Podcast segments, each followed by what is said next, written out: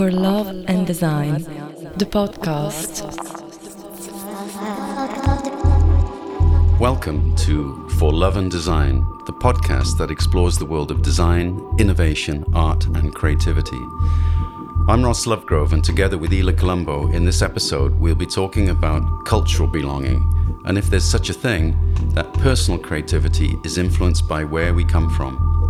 But before we begin, if you enjoy our podcast, please be sure to subscribe and leave us a review. And don't forget to follow us on social media to stay up to date. Now, let's get started.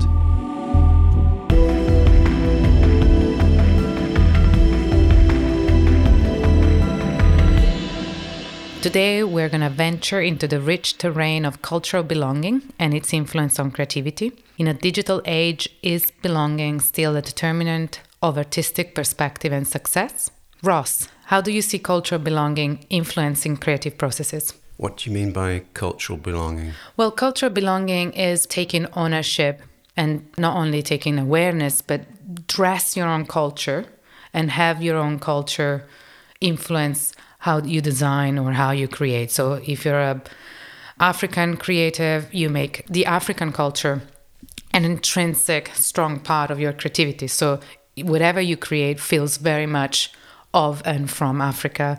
And the same is true of uh, any other European country or other Asian country. You know, we, we know artists that feel very British, mm-hmm. we know architects that feel very Japanese, and so on. Yeah, I mean, it's a really interesting question, uh, certainly for me, because I come from a, a nation which is which has always been marginalized and has had a very predefined identity not a lot of outreach. So it, to, to come from Wales, where to be a designer, there's no relationship whatsoever. I mean, that's why I don't have any cultural or national belonging whatsoever. And of course, you come out of Wales, which you can't really relate to, and then you move. I mean, I went to other countries, but then eventually living and working in London for, for 30 years, but not being English. So, not really fitting there either, but being more interested in a sort of global participation, if you like. So, entering into other cultures and assimilating that culture. So, there's something about the culture that you're working with or within, and try and bring something together, something mm-hmm. from me as an individual, non representative, meaning that I've got my own thoughts, my own ideas. I know it all sounds like me, me, me. And I don't really want that to be, but I am a product of my situation. I am not representing Australia or Germany or Italy at the Olympics. It's not, it's not like that. Uh, so, in fact, you fall down a hole mm-hmm. where you, uh, you become great expression, cultureless. Mm-hmm. But how do you turn culturelessness into an advantage? It's quite an interesting thing, isn't very, it? Very, very, very interesting. Well, if I analyze from a distance the creative successes within the creative field, I see very much a strong polarization between the two. Like, mm-hmm. I, I, see individuals that made success through cultural belonging and mm-hmm. making that aspect of their design or their mm-hmm, practice mm-hmm. A strong part of it. Mm-hmm. As an outsider, you become a sponge that filters and absorbs all kind of differences around you and then you create your own uniqueness. So you, do you relate mm. to this? Oh, 100% again. Because I think somebody like McQueen his focus was on this incredible higher dimension of femininity and detail and as an art form i think he really was aware of it being an art form and non-referential to a particular decade or a particular place or partic- it's, it's very just particular to itself. And it it wasn't really not like Coco Chanel selling French fashion uh, which very very you get an image in your mind the moment you say that.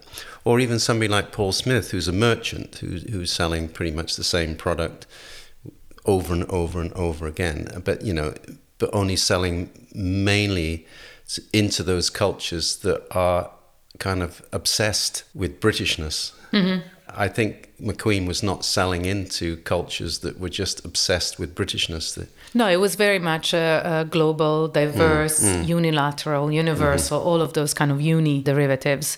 I do believe that culture does shape our own perceptions. So every culture comes with its own stories, aesthetics, struggles, histories, and triumphs. Mm-hmm. And those elements inherently mold our creative voices. I do believe that. But then it's only with, with adulthood and maturity that we either make those something strong or less visible and less strong within our practice. Well, you've got to have enough meat on the bone, haven't you? You've got to have enough within your culture to go back within and then maybe translate that into a form of modernization. I mean, you can look at that whichever way you want. If you take David Chipperfield, who's incredibly successful, if he changed his name to a Japanese name, you would probably feel there was a better fit because David is not selling British architecture. He's selling a particular art form in his architecture, which is derived more from Louis Kahn or, or, even a parallel with Tadao Ando in the material and the geometry that he uses. But his, his first main building was in Tokyo.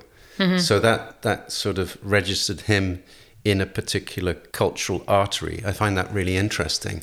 You know, whereas somebody like Kengo Kuma, Kengo, who's a friend, for years was experimenting with postmodernism, a bit of this, a bit of that, and um, never really found the recognition that he wanted. And then he just cut it. He just decided one day that he was going to become Japanese, fully Japanese, understand his history, the whole cultural dimension of it. And the success has been quite magnificent. It's quite radical. Mm-hmm. So, yes, I, I think in those cultures, there's so few doing anything, and they, they reference this whole kind of love of material, ethics to some degree, the, the beauty of craft. It's true of people like Yohji Yamamoto and so on. They, these are it remains modern.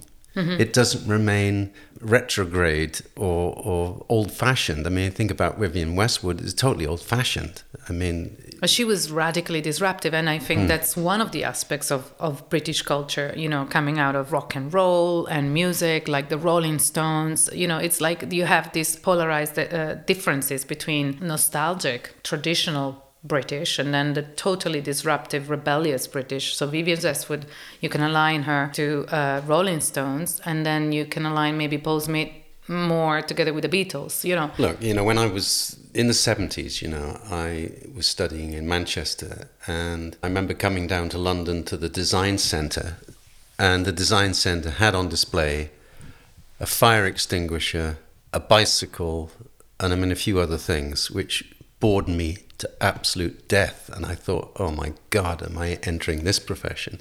Whereas I went back to, to college and there was a poster about the Braun Prize, Braun Brown Prize, and uh, on it was um, a fantastic sort of video camera, black, really well defined. And I, th- I thought, gosh, that's where's that from? I mean, that's, that's German. That the continent had this really, it was cooler. It was something really much more interesting out there than in Britain, which has got this sort of monotonous, chocks away old pilot thing going on. And I, I just, from that day on, I, I, I couldn't even relate to anything British. I, I sought out any content I could from an international perspective. I mean, you're talking about 77. So, you know, that's a long time ago now. Mm-hmm. And, and I realized there was just so much opportunity to join in and be fresh. Instead of being marginalized within your own culture, which is terrifying, you go out and you're celebrated because you're fresh. People feel that you are contributing to their culture, their economy, their sense of creativity. And mm-hmm you know, that's an uplift. Uh, mm-hmm. Uh, that's wonderful, and you learn languages. You you engage. It's it's everything. It's new, new, new. New, new, new. Mm. Well, talking about new, we have a very obvious age difference between me and you. And I'm a millennial, so I'm almost uh, digitally native. Mm-hmm. I engage with technology and uh, digitalness very early on. Do you think that today we can reinterpret and redefine cultural belonging as a digital belonging versus an analog belonging. Well, they, they coexist, don't they? I mean, I, I think this whole idea of whatever's new replacing the old is not right. No, but it, there is an obvious di- distinction between the older generations and the newer generations. I mean, not even myself, but my my younger sister and all of our generation. You know, they're, they're born early 2000s they're like totally different from someone like yourself and the culture Mm-hmm. belonging is inherently different you know it's it's like full on digital Mm-hmm. and shaped by their understanding and interaction with uh, touch screens and digital programs and games and so on post pandemic you know with something like covid-19 we started to be in remote workers or some Mm-hmm. of us have become remote workers therefore we we can be anywhere and Mm-hmm. still work does that migrating between not so much countries anymore but migrating between workplaces and platforms like say from a meeting room to zoom or from zoom to discord for conversations that kind of digital migration can do you think shift the way we look at culture belonging Well, you know, if you just look at it in terms of physical interaction or not, take somebody like me. I mean, I was always traveling, so it meant I was always distanced from my studio, and I would work in an analog way on planes or a hotel room, and then feed that information back in whichever way I could. So I used to use that time as a prep time. So when I got back, I knew exactly what I was doing with who I was doing. So that was a very physical, interactive life. It was a hybrid between analog and digital. Do you think that what you just described is certainly an hybrid between an analog and a digital, meaning you were working analog while traveling and not belonging, and then feeding back to your team working digitally? So that was an hybrid uh, workflow. Do you think that that kind of hybrid workflow shaped your own design pieces? I mean, your your design outputs and results they definitely have a feel of digitalness. and to some yes. degree they have an understanding of what was the analog that's that, that's why they're so unique Well, I had a lot of time, uh, a lot of time to really explore things in the way I wanted to explore them without really showing that to anybody until I was ready. But today, I mean, what I wanted to just say is that the new generation, they might feel that they have less to learn from my generation, you understand? Whereas my generation has a lot to learn from your generation because your generation is the now generation and we're not going back, are we? I mean, it's a full on digital world that we live in, work in, inhabit, and this is where it's going. So, you know, I, I think there are benefits to both. Where we are now with the way that we interact, even delivering this podcast, for example, it's putting information out there in a way we couldn't in the past, almost instantaneously. And I'm fascinated by that. I'm fascinated by the mood of that moment. And everything that we're talking about within digitalization is not only about the three dimensional creative world that we see, it's also going into art, sculpture, architecture, every aspect of our life. It, it's being physically manifested. That digital aesthetic, the digital being.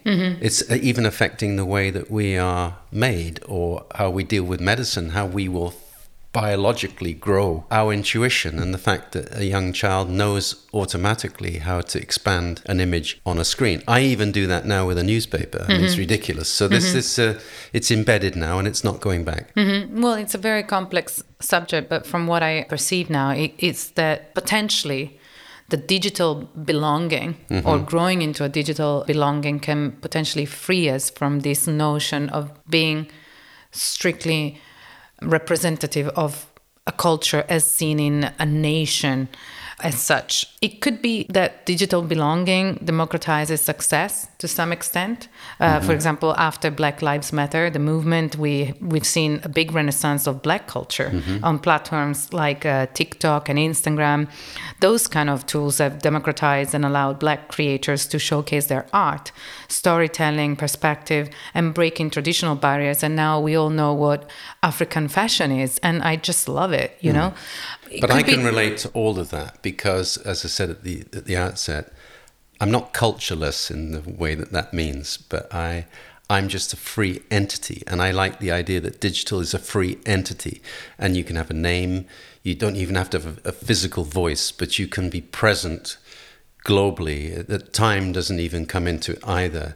Or, or, or gender or, or background or anything. I mean, I'm enjoying this moment. And, oh, you know, fluidity. yeah, I am, and you know, I've had a lot of black friends for years, and I think it's amazing that they that there is a recognition now of a voice, and how that recognition of things that really are true to that culture are coming out and they're transforming different areas like architecture and fashion. It's it's bringing something new. You know? Exactly, and I think they're starting to influence other uh, spectrums of, of creativity. Like I, I've I've seen it in my own personal explorations with uh, generative AI. For I mean, I'm mixed race, so I have some kind of blackness in me through my black Brazilian father that for obvious reasons, was coming out of Africa, um, that is very much influencing my own generative AI content. You know, I, I, I not only use black female models, but I also feel like what I create has some sort of Some i- inherent- tangibility, yeah. influence. you know, and the thing is, in my case, being Welsh, I mean, that's as far from exotic as it gets. And, you know, coming from a marginalized culture, nation, I get how the others feel. I really mm-hmm. do understand that. And every day, in fact, one is fighting for some form of recognition. And I like it because what happens is you step up, you, you become much more alive in your thoughts and your ideas because you're not sinking back into some comfort zone of, of a culture that's going to form that nice feathery cushion for you. You've got to go out, you've got to forage, and you've got to make your mark. Yeah. And even if you look, it just come back to black culture. What, what's beautiful now is, you know, I saw this documentary on Quincy Jones. I mean, what a beautiful looking man, you know.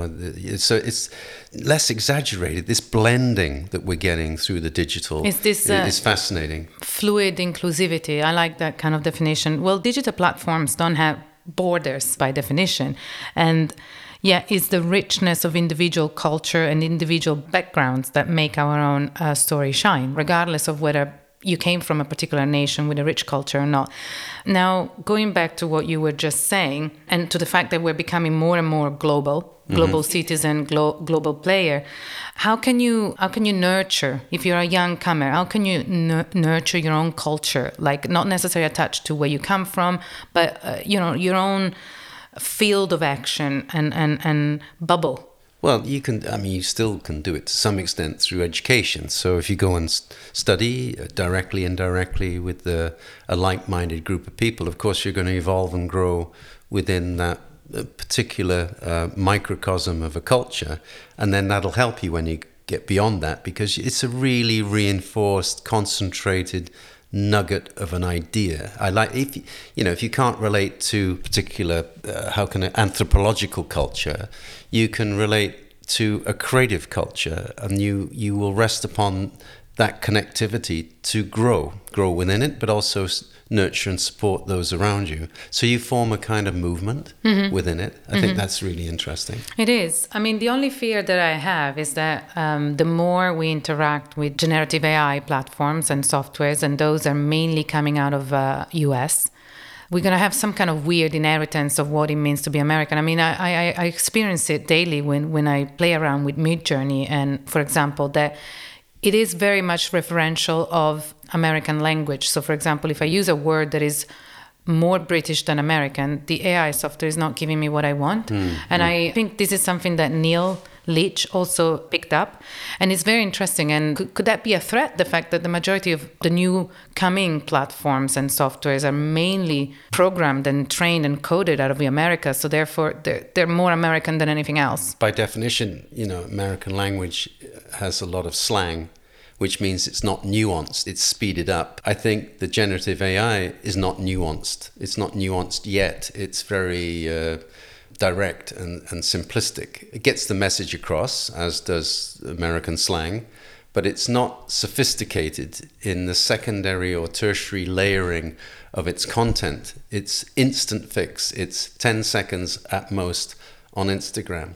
Whereas if you want something longer retention, I think you need more input. You need a very sophisticated linguist ling, you know, language that could be inputted into that so that it, it doesn't become a, an American dominated uh, phenomena. You know, I mean, we're not even talking about Mandarin or, or anything. you Yeah, know. the, the, the thing is that you have two of the big powerhouses of this world um, not communicating and not co creating AI. We, you either have the Asian AI or you have the American AI. So, whichever you use, you are going to be, by definition, slightly more American and slightly more, Well, more you know- Asian. But on this point, do you fear at all? some kind of globalized aesthetic language that Fear? yeah that loses culture No, we, could- we just started. It's quite the opposite. I think once we ride this through within the next few years, uh, then I, and I want to be part of that. You know, I want you know that that I would love to be part of that guidance and exploration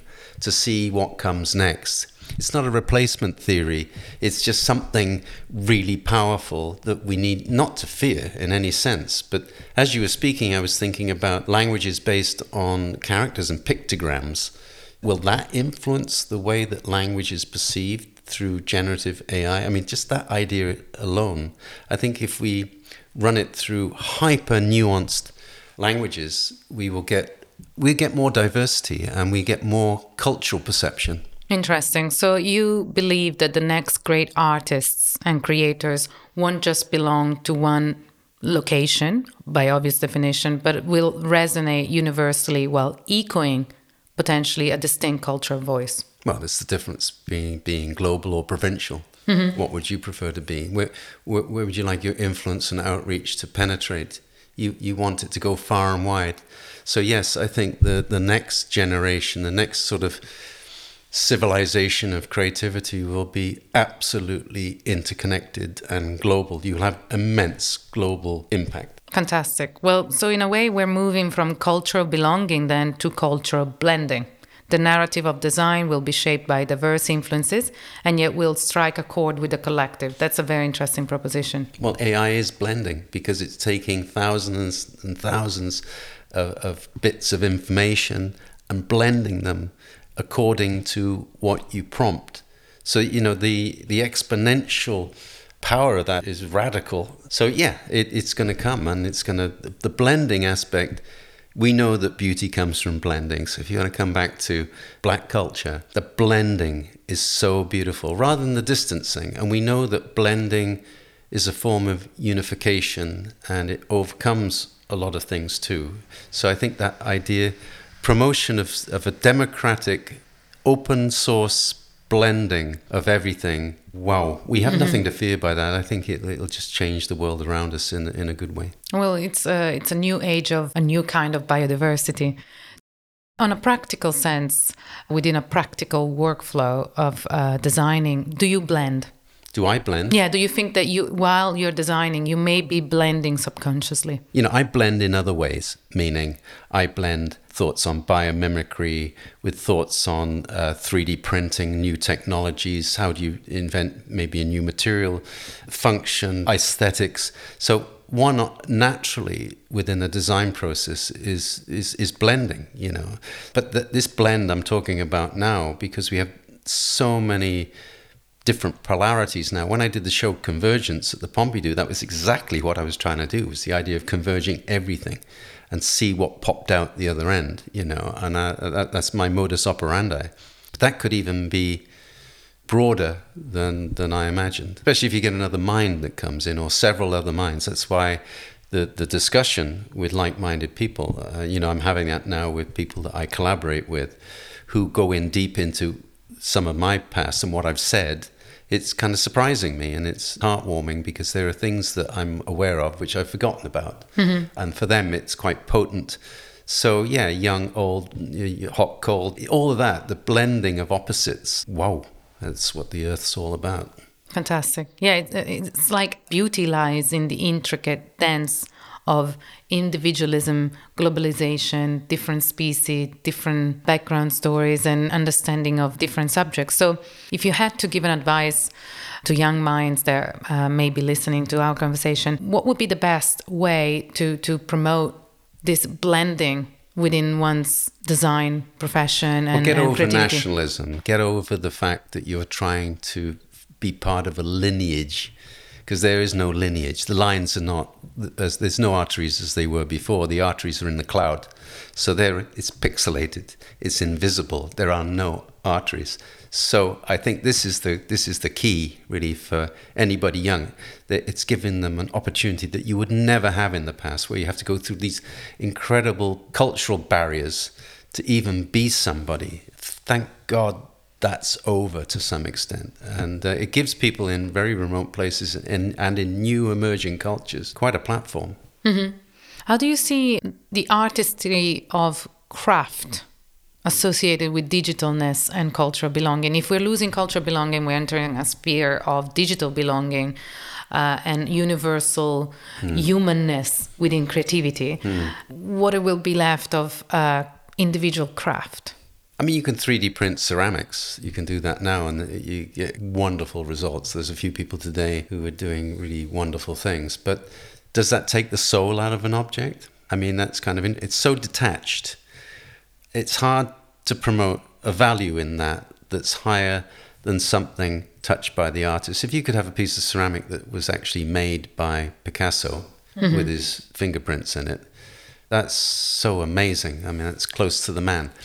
Craft fascinates me because craft is in art forms like painting or sculpture, and I I'm part of that because I draw, so I don't know where that's going to go. But also, I want to create in the future three dimensionally with my hands just to engage and feel and wrap my arms around something rather than have it always at a distance. So the craft thing, there is a trend right now, which I think is more than a trend, which is called craft tech. I coined the phrase years ago in the International Design Yearbook because I could see there was this potential for hybridization. Yacht building, for example, is is craft tech. You know, there are certain things which can exist because they're built at scale but they're built with you know hand relatively handmade processes. Now it's hybridized.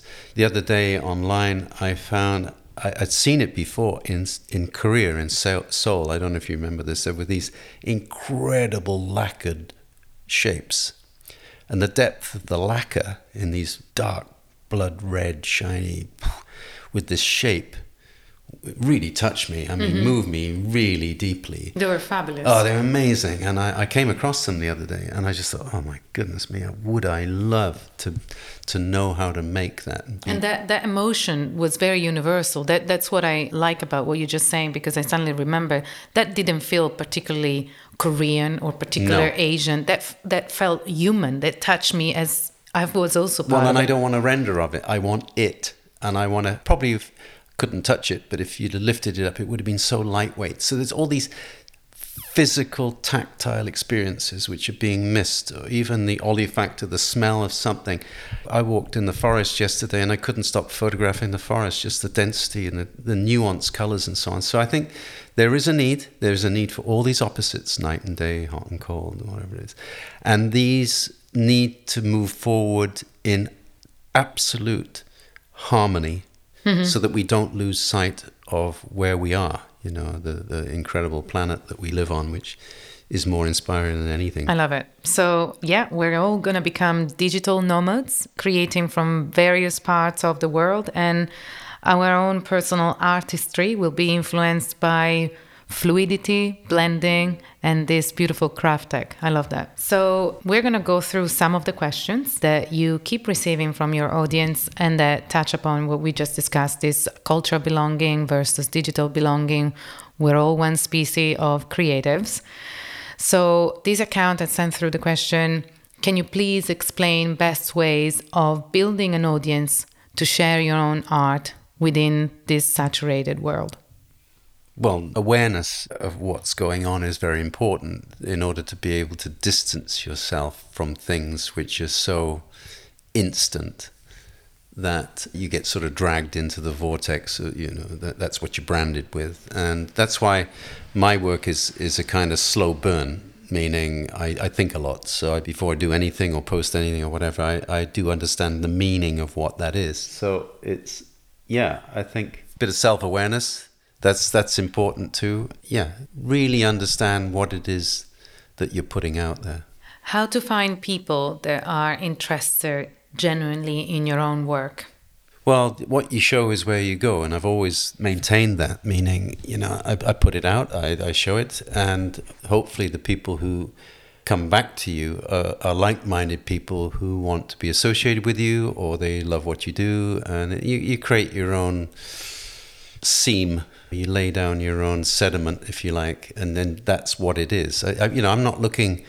for zillions and zillions of people out there to follow me, because uh, then I probably means I'm doing something quite stupid. I think you find your own niche, even if you know, if that was, gosh, if I could find a million followers, then just that magic number would be very beautiful, especially in a, on a planet with so many people.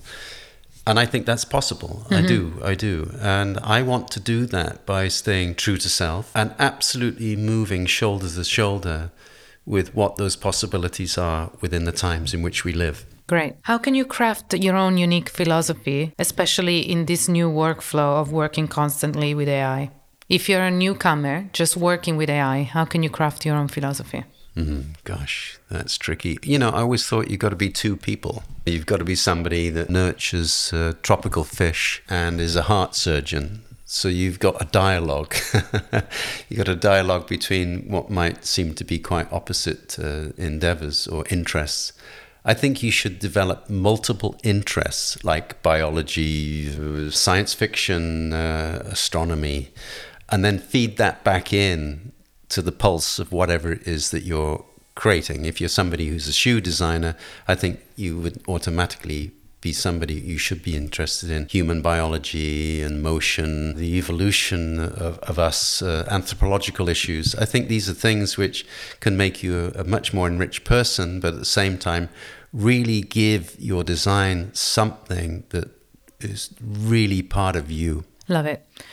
Going back to inclusivity and championing your own voice and crafting your own philosophy, do you have any kind of feelings about us as a species, but as a creative community coming together potentially because the faster the technology is evolving and the more detached from us it will be, the more we can break down competition, for example, and become a, a, a more solid, unite community well, we've all got to align with the same objectives. We're facing such uncertainty, and the, the, a lot of these things need solving. These problems that we are creating, that are man made, could be undone or solved by a massive collective of good minds. You know, even if they're not good minds, maybe they just throw something into the mix. I mean, if you think about the inertia of not seven or eight billion people, but even a billion people who are educated or interested in particular subjects throwing their opinion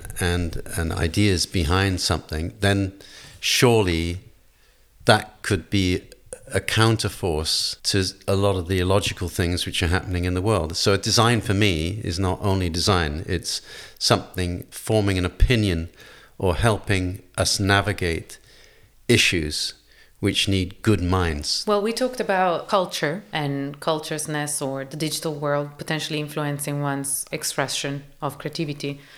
Do you believe, and we have this conversation many times before, I even poked Richard Dawkins to talk about this. I personally believe there is a creative gene.